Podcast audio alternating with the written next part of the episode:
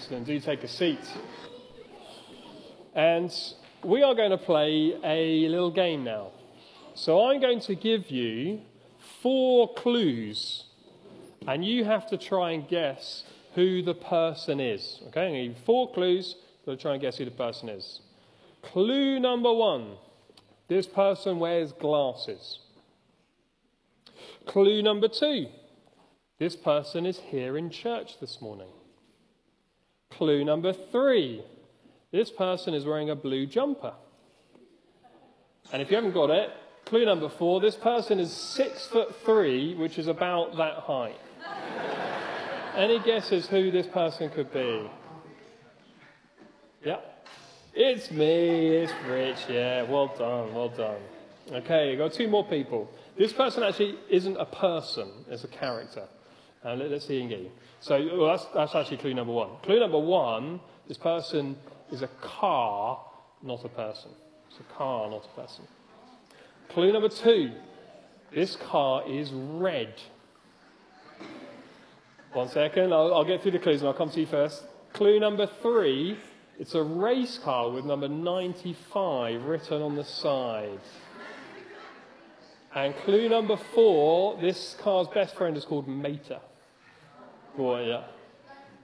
It is Lightning McQueen. Very good. Very good.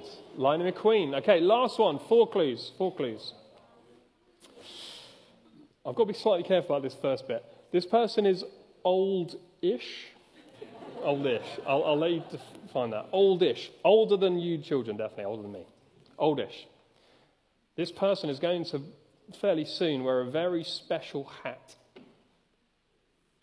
This person has, I think I'm right, forgive me if I'm wrong, five grandchildren, and some of their names are George, Charlotte, Archie.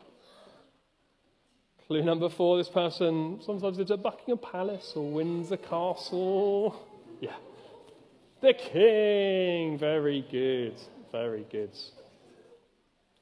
Okay, in those games, I gave you four clues and you had to work out who the person was. Well, God, in his promise to Isaiah, gave the people four clues, four things, four titles that describe this child. So that when he arrived, people would recognize who he was. Four things that tell us about this Jesus. Now, sometimes very famous people, sometimes they can be given a kind of title that describes a bit who they are. So, Richard Lionheart. Now, can anyone kind of guess what was he known for if he's called Lionheart? Richard the Lionheart. What might have been? Very brave, exactly right. That, that lineup told about, a, bit, a bit about the person. Or how about William the Conqueror? That's a big word, isn't it? But what do you think William the Conqueror did lots of? Yeah?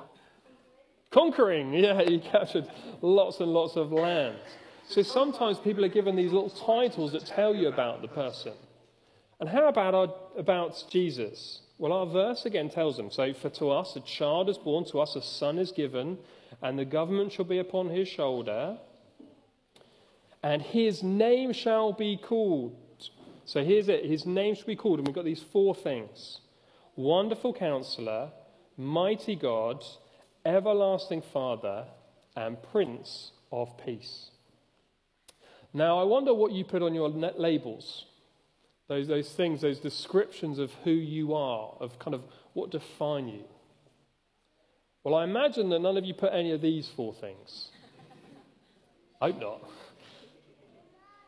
But these four things describe to us this child. They describe Jesus. They show why it is he is able to bring light and joy and freedom and peace. And let's look at them in turn. So, first off, wonderful counselor. Now, can anybody see wonderful counselor stuck anywhere on this front wall who might want to come and get it for me? Yeah, come, come on over. Yeah, come, where, where is it? Actually, not sure. Oh, yeah, there we go.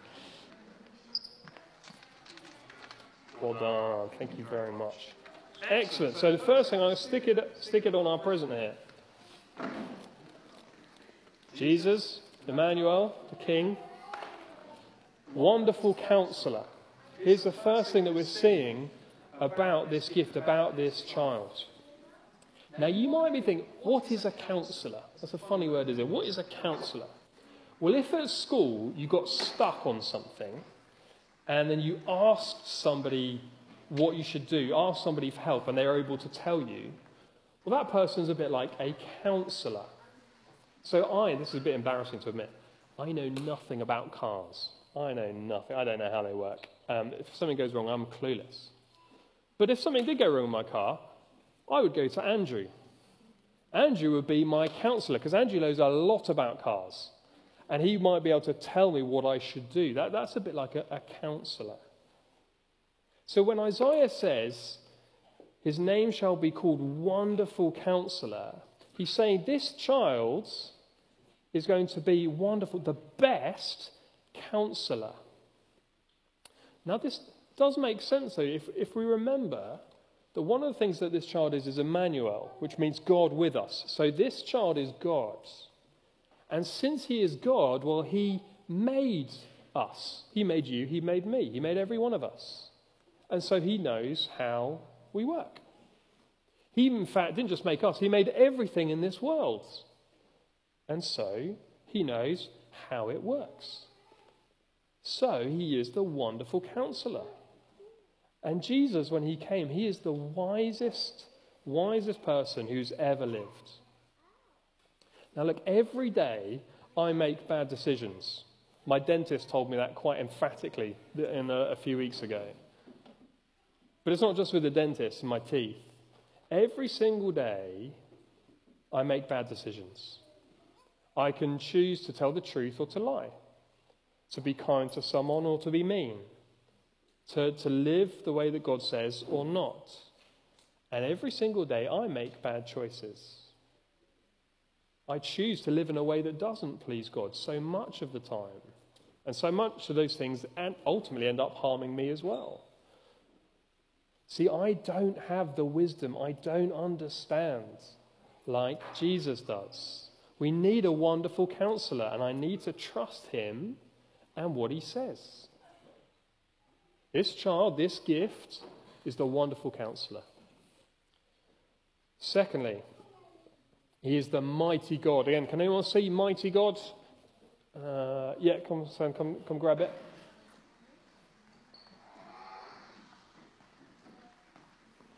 You've good eyesight. You backing yourself to find it when you got here. Thank you. Even with the Blu-Tack. Perfect.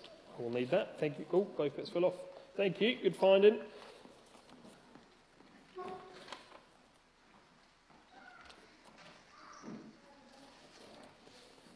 This gift, this child's wonderful counselor, mighty God.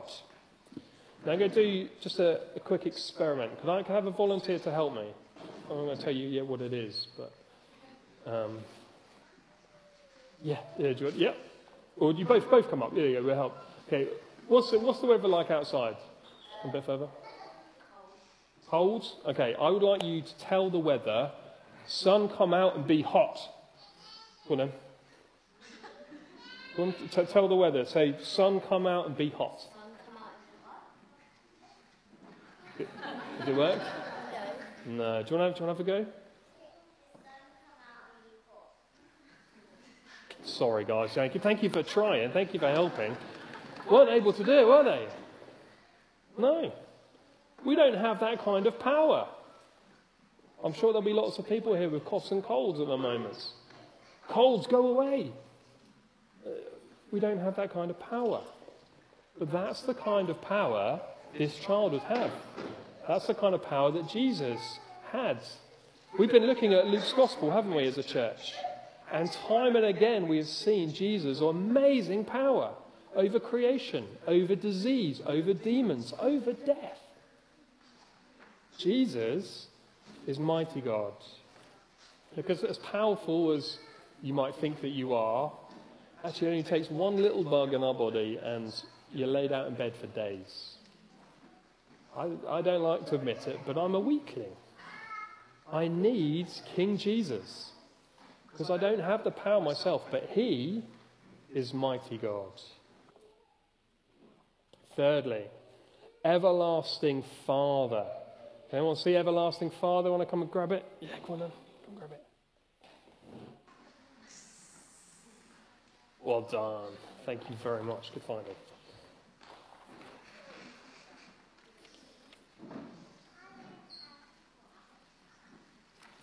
There we go, building up our description. So, wonderful counselor, mighty God, everlasting Father. Everlasting Father. Now, that's a bit of a head scratcher, isn't it? So, we're saying this is Jesus. And you might think, well, Jesus didn't have any children. Is Isaiah a bit confused with the members of the Trinity? What's going on here? Well, calling Jesus everlasting Father is a bit unusual. But what it means is that Jesus is loving and compassionate towards those who need his help. See, I had a very loving, kind, generous, gentle father. But not everyone does. And I know that that can be painful. But that is how fathers are meant to be. And Isaiah here is saying, Jesus he is going to be like that ultimately loving, kind, gentle Father. He's going to be the most caring and loving person that ever lived. And again, haven't we seen that in Luke? You know how many people came up to Jesus during Luke? How many of those people did he ever turn away? None. He never said, I haven't got time for you, I'm too busy for you. He didn't say, oh, no, sorry, I've got work to do. No, he always cared, always loved, and he still does. But again, I, am not as caring as I should be. Every day I don't have compassion to those who I should have. Too often, actually, it's easy to hurt others rather than care for them. But Jesus, he always cares. And I just want you to see for a second how these three things wonderfully fit together. So he is the wonderful counselor, he's wise. He knows everything, He knows what's best. He is the mighty God, He is incredibly powerful. And He is the everlasting Father. He is kind and loving and compassionate. And you see how wonderful when those three things go together wise, powerful, and compassionate? That is this gift of Jesus. One more, haven't we? Prince of Peace. Anyone see that one? Yeah, go on, Nathan. Oh, yeah, go on, Nathan. Sorry. Yeah, Nathan. What up? One. Hey. Good spot. Thank you very much. Fantastic. What do want on that side?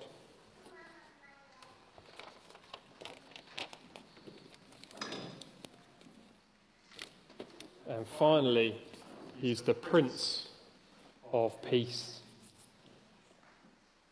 Again, what does that mean? Well, very simply, it means that Jesus came to bring peace between people and God. Now, you might think, well, actually, look, in the world, there is a lot of peace that the world needs. But there's nothing wrong between me and God. But as we've gone through, did you see how I've described at each stage that unlike the wonderful counselor, I make bad choices? Unlike the mighty God, I'm not powerful and I fail to do the right thing again and again. Unlike the everlasting Father, I, am so often not caring and not loving. And that's what the Bible describes as sin. And those things those actions, those things that I sometimes fail to do, they're a sign of actually the hostility that people have to God. And as a result of our anger towards Him, well, the Bible says that we deserve God's anger, and one day He will punish those sins. But Jesus came as the Prince of Peace. He came to make, make peace between people and God. He came by coming as a child, but then growing up and then dying on a cross for his people's sins, that we might be forgiven.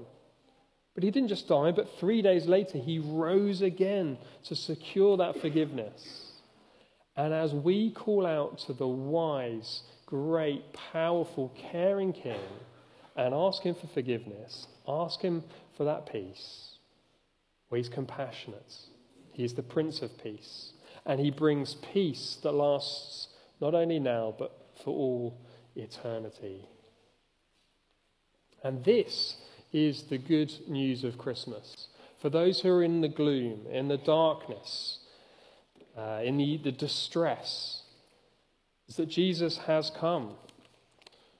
Jesus, who is the wonderful counselor, the mighty God, the everlasting Father, and I've lost the Prince of Peace, but he is the Prince of Peace too. Grab it for me. Thank you, that lot.